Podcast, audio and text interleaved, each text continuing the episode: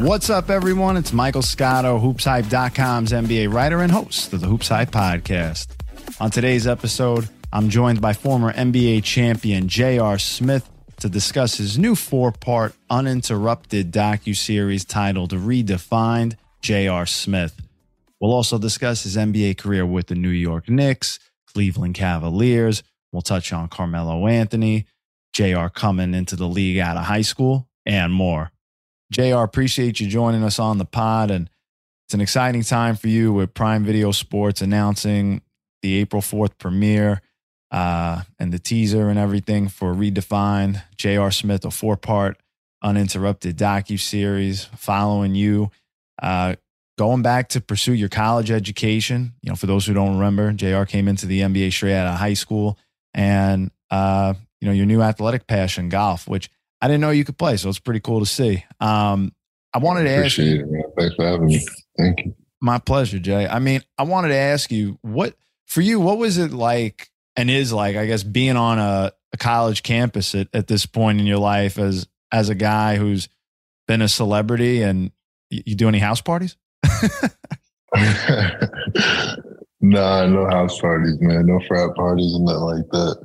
Uh, it's it's fun, you know. I get to show up on campus and still be, you know, me outside of, uh, I guess a student, you know. And everybody's like, you know, really excited when I come around. So it's it's, it's great energy around the campus. Um, it's different though, I'll tell you that. Like hanging around, hanging around 18 to 21, 22 year olds definitely a change of uh change of gear for me.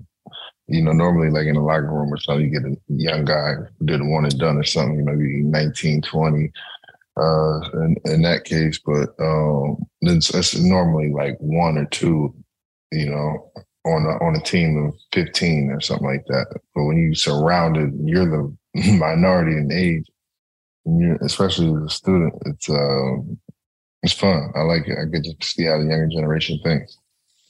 Well, I don't know if you got to do any more TikToks because of it, but uh, I mean, nah, definitely not. going going to like North Carolina A and T. I was curious. One, what made you go there, and two, um, you know, this is an opportunity for you to kind of redefine your life in the next phase. What what are you trying to do in this next phase with this opportunity, and what have you learned about yourself? Um, well, for me, uh, Carolina A&T had the best liberal studies program. So, and that's what I was really looking towards my major, towards African American studies. And, um, you know, so that was like, uh, you know, that was the, the, the draw to there opposed to any other HBCU. It was already going to be an HBCU just because I wanted to be around more uh, kids of color, and I wanted to in, in, really embrace and enhance um, the HBCU experience. Um, I think it's gotten a bad rap over the last, you know, couple of years of. Well, it's gotten better the last couple of years, but you know, previous to that with Deion and and some of the guys coaching now, um, it, it, just the talent has just left uh, you know, our hands and so many kids, and including myself, you know, I wasn't even considering a, HBCU coming out of high school. So um, just giving them more uh, opportunities and more looks. But um, for me, originally, like the, this whole thing came about just because I wanted to uh, better myself, and and in, in, doing that, it just led to a, a great story with uh, my insecurities over my education. So being there at, A and T, being around so many people who want to help you and be well and do well, um, it was just like a perfect fit. Well, you kind of went into my next question, which was going to be like, what do you think the impact was for you uh, going to an HBCU? And I mean, I think you kind of hit it on the head. Is is there anything about the experience that surprised you? Um, yeah, I mean, just so many people again, so many young people who look like me, just not on like, you know, uh, I would call it like BS and just really about their business and trying to get better and trying to help one another get better. Uh, you know, coming, going to homecoming was really like an eye-opening experience for me because like I lost my grandmother at nine. And you know, when I when I step on A and I go to homecoming, it's like I inherited like a thousand grandmothers. Everyone is feeding you, everyone wants to see you, everyone just wants to put their hands on you, touch you, just let you know that they're in support of you. And you know, that's not uh that's not a um I come from a big family and that's still not like a thing that just normally happens in an African American household. So for me, that was an extremely important um, experience and something I cherish for the rest of my life. And I can I can honestly say I'll be there. I'll be going to homecoming for a long time. Anything you can share with the audience about what to expect in the docu series? Um, anything that's particularly colorful, funny, anything maybe like that? Um, I mean, just really to me, I think just listen, listen and pay attention to my teammates that when they talk. Uh, I think they're a bunch of great individuals, um, men and women, uh, and I think they have a great outlook on life. So for me, I just really wanted to highlight them and uh, more than anything, if people look at watch my story and try to take away, anything away from me, more than anything, I'll just tell them to not or not just look at me as an athlete and, and somebody just going back and playing a different sport. Look at the the whole story as as far as why I did it because my school, like my education, was really the last thing I was worried about. Um, and for me, I think that's uh, my insecurities over my education since I was a kid it, is something I was very um, insecure of. Had a lot of trauma behind, and you know, uh, more than anything, I wanted it to be look like a look like a comeback story more than anything because something that you can be so insecure of and so have so much trauma behind you it can be your, your your greatest triumph and if you look at it from that aspect for a person like myself um, who grew up with so many disabilities around education and, and comprehension and stuff like that is just it's a it's a it's a great look. Well, hopefully it'll inspire others and, and you sharing your story in a, in a, unique, in a unique way. Tongue twister going back. Um, but you know, yeah, I mean, like I think of you like when I was a younger reporter being in like MSG in the Knicks locker room, I, I remember you playing obviously there. And at, at that time, you know, won the sixth man of the year. I, I, think that was probably the best individual year of your career and, and, a lot of great times there. I definitely wanted to pick your brain on that a little bit. Um, with those Knick years that, that you had there, in particular, the year when you guys had um, Jason Kidd and all the veteran guys on that team, um, what were some like, sto- especially like Mike Woodson? I don't think people realize that Woody's like a pretty funny guy. Um, Woody is hilarious, man. What I talked to Woody the other day. What are and, and he's doing great coaching in Indiana right now. I mean, it's amazing. What what are some of the? Can you share some of like the funnier stories like behind the scenes with these guys? Like it could be anything from like practice to going out to like Tao downtown. Anything that like really sticks oh, out to you about that group? Man, I remember so we used to go. First of all, that was like one of the few teams that we used to go everywhere as a team and that I that I've been on. Um, Denver, we had a couple guys. New Orleans was a couple guys. Cleveland, it, it was like that. But I've been on a few teams where everybody went to places together, and to see, like, to be walking down the street and you got Rasheed Wallace, Jason Kidd, Melo, like Amar'e, Tyson Chandler, like Raymond Felton, like literally in a row. And for me, like I grew up right in the prime age of obviously playing against these dudes, but like even them being like some of my idols, you know what I'm saying? Like Jay Kidd and uh, she. So just hanging out with those dudes, man, I learned so much. And uh, one thing she and she and Kurt Thomas used to get on me, Marcus Camby too. They they always used to get on me, especially during that six man year and telling me no like there's no way anybody coming off the bench is better than you and they really instilled that in my head. And I think that was like the biggest, um, you know, like the the the, the biggest uh, hurdle, like not hurdle, but like push that I needed when I had vets like that who seen my potential and seen like what I had to bring to the table and to offer to the table to the team.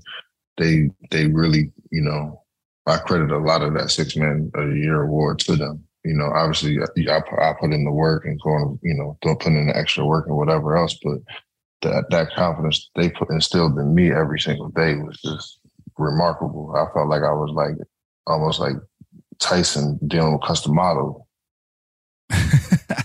I mean, when I think of that that team, man, I, I mean, look, you've won two titles, obviously with Cleveland, partly with LA, um, in that brief stint at the end. But I mean, that team looked like it could be a finals contender that year with the way you guys were built and rolling. I think Melo was in the MVP convo somewhere there. Um, I mean, for you, like, what stuck out to you about that team, and maybe, maybe why it didn't get a little bit, just like a little bit further. I thought like you guys could have went to minimum, like you know, conference finals, and like when Miami was rolling during that time, and and, and try to get to the finals. Yeah, I think that was the year. Uh, was that the year Stat uh, hit the fire extinguisher or something and bust his hand? Mm. Um, yeah, and J Kidd was older at that point. He was kind of wearing J was older. Oh, matter of fact, no, we lost to Indiana that year. That My was the Roy the Roy Hibbert block on Melo. Roy yeah. Hibbert, yeah. They they were playing really well, and I don't think Lance Stephenson gets enough credit for what he did for that team. Like his his impact on that team was crazy, especially to, to first of all the win in Indiana was tough, and we just like we started running out of gas. I remember I had got the what was it? I had got like some type of bug or something like that, and I was dehydrated. I was getting like all types of fluids, and this is around the time where everybody thought it was like, oh, he's going out all the time. This is like for him going out, and and um, it really like that. I, am not gonna lie, that still stained me for real because I was I was hot because Lance was already younger than me. We both East Coast dudes. He played against my brother and them, so we already had that trash talk in the summer. You know what I'm saying? Like, and then I would go to UCLA and CPG and had that trash talk. So it's like, it's, I mean, it's, it was good for the, you know, competition, but like, man, I wanted that series so bad, especially because I was on the rise. I felt like that six man of the year was about to catapult me to stardom or all star level type, type of uh, situation. And then after that, I mean, you go on in, in Cleveland and things turn out well for you. You win a title there. You're at the parade, you know, Henny God, all that stuff. I mean, to, for you, what was, to, this is a two part polar opposite end of the spectrum question. One, what was it like when you guys won for Cleveland, who had never won anything at that point? Obviously, it was LeBron's mission. And two, I got to ask you about like the LeBron meme where he's like pointing to you. I mean, like, what what goes through your mind when you see that as well? Um, because it's like a, a dual part of the legacy, I guess, in Cleveland. I mean, I had a great time in Cleveland. I mean, the fans and everybody, my whole experience was was great, regardless of the meme or not. Uh, winning that championship was something that was, you know, forever be staying in that in the history of I think basketball, but especially in the history of Cleveland, especially in the fashion that we did it. Um, that I, hate it ended the way it did because I, I, feel like that's the only thing people harp on as much as we accomplished over, you know, as a team. And then on top of that, you know, we, we go to four straight with uh, obviously a dynasty like uh, Golden State, but then they acquired KD too. So that situation just was like a, a whole different dynamic. And then we lose Kai too. So it was like, you know, so many different variables. But I mean, I'm, I'm thankful for my time in Cleveland. It was, it was a great experience.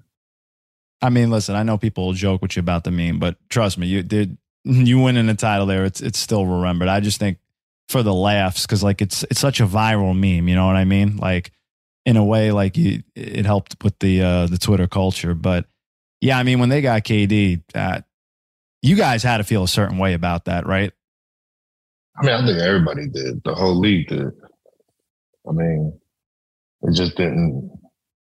People thought it was going to be bad when CP went to the Lakers with Kobe and, and Pau.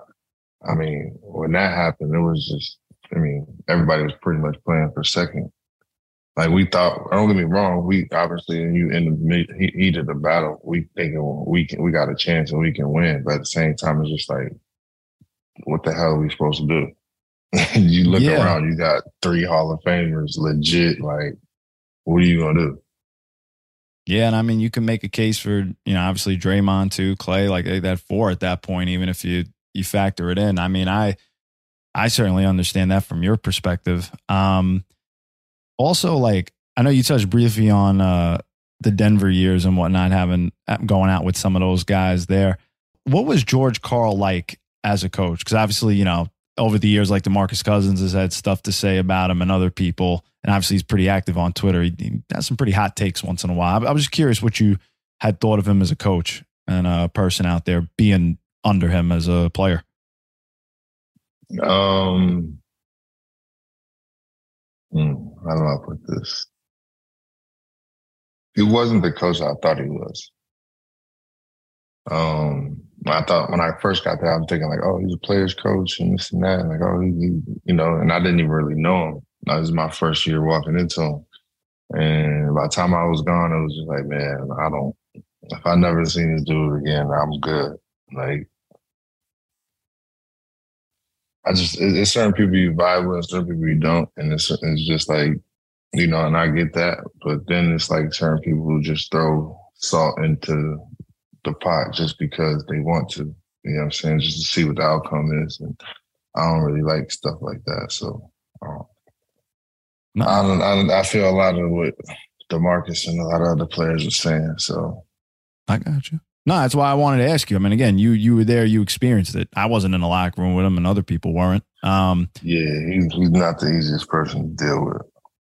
Well, I mean, you know, speaking of the locker room, I got to ask you, like, obviously being playing with a guy like Carmelo Anthony, a future Hall of Famer, and a guy mm-hmm. you had mm-hmm. success with in Denver and the Knicks. What do you what do you think about him being a free agent at this point and kind of to me it didn't seem like he got to write his own ticket like when he was going to retire. You know what I mean? Right.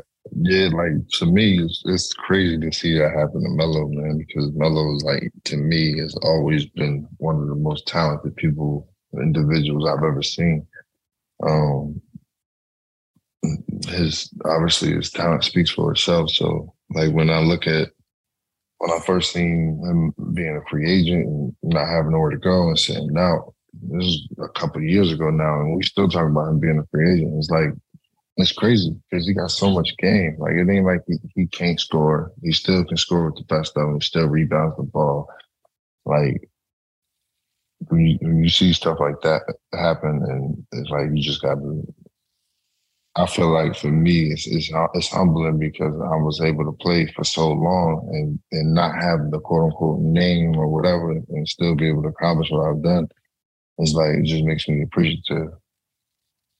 What why do you think a lot of times too teams talk about having like a veteran mentor, right?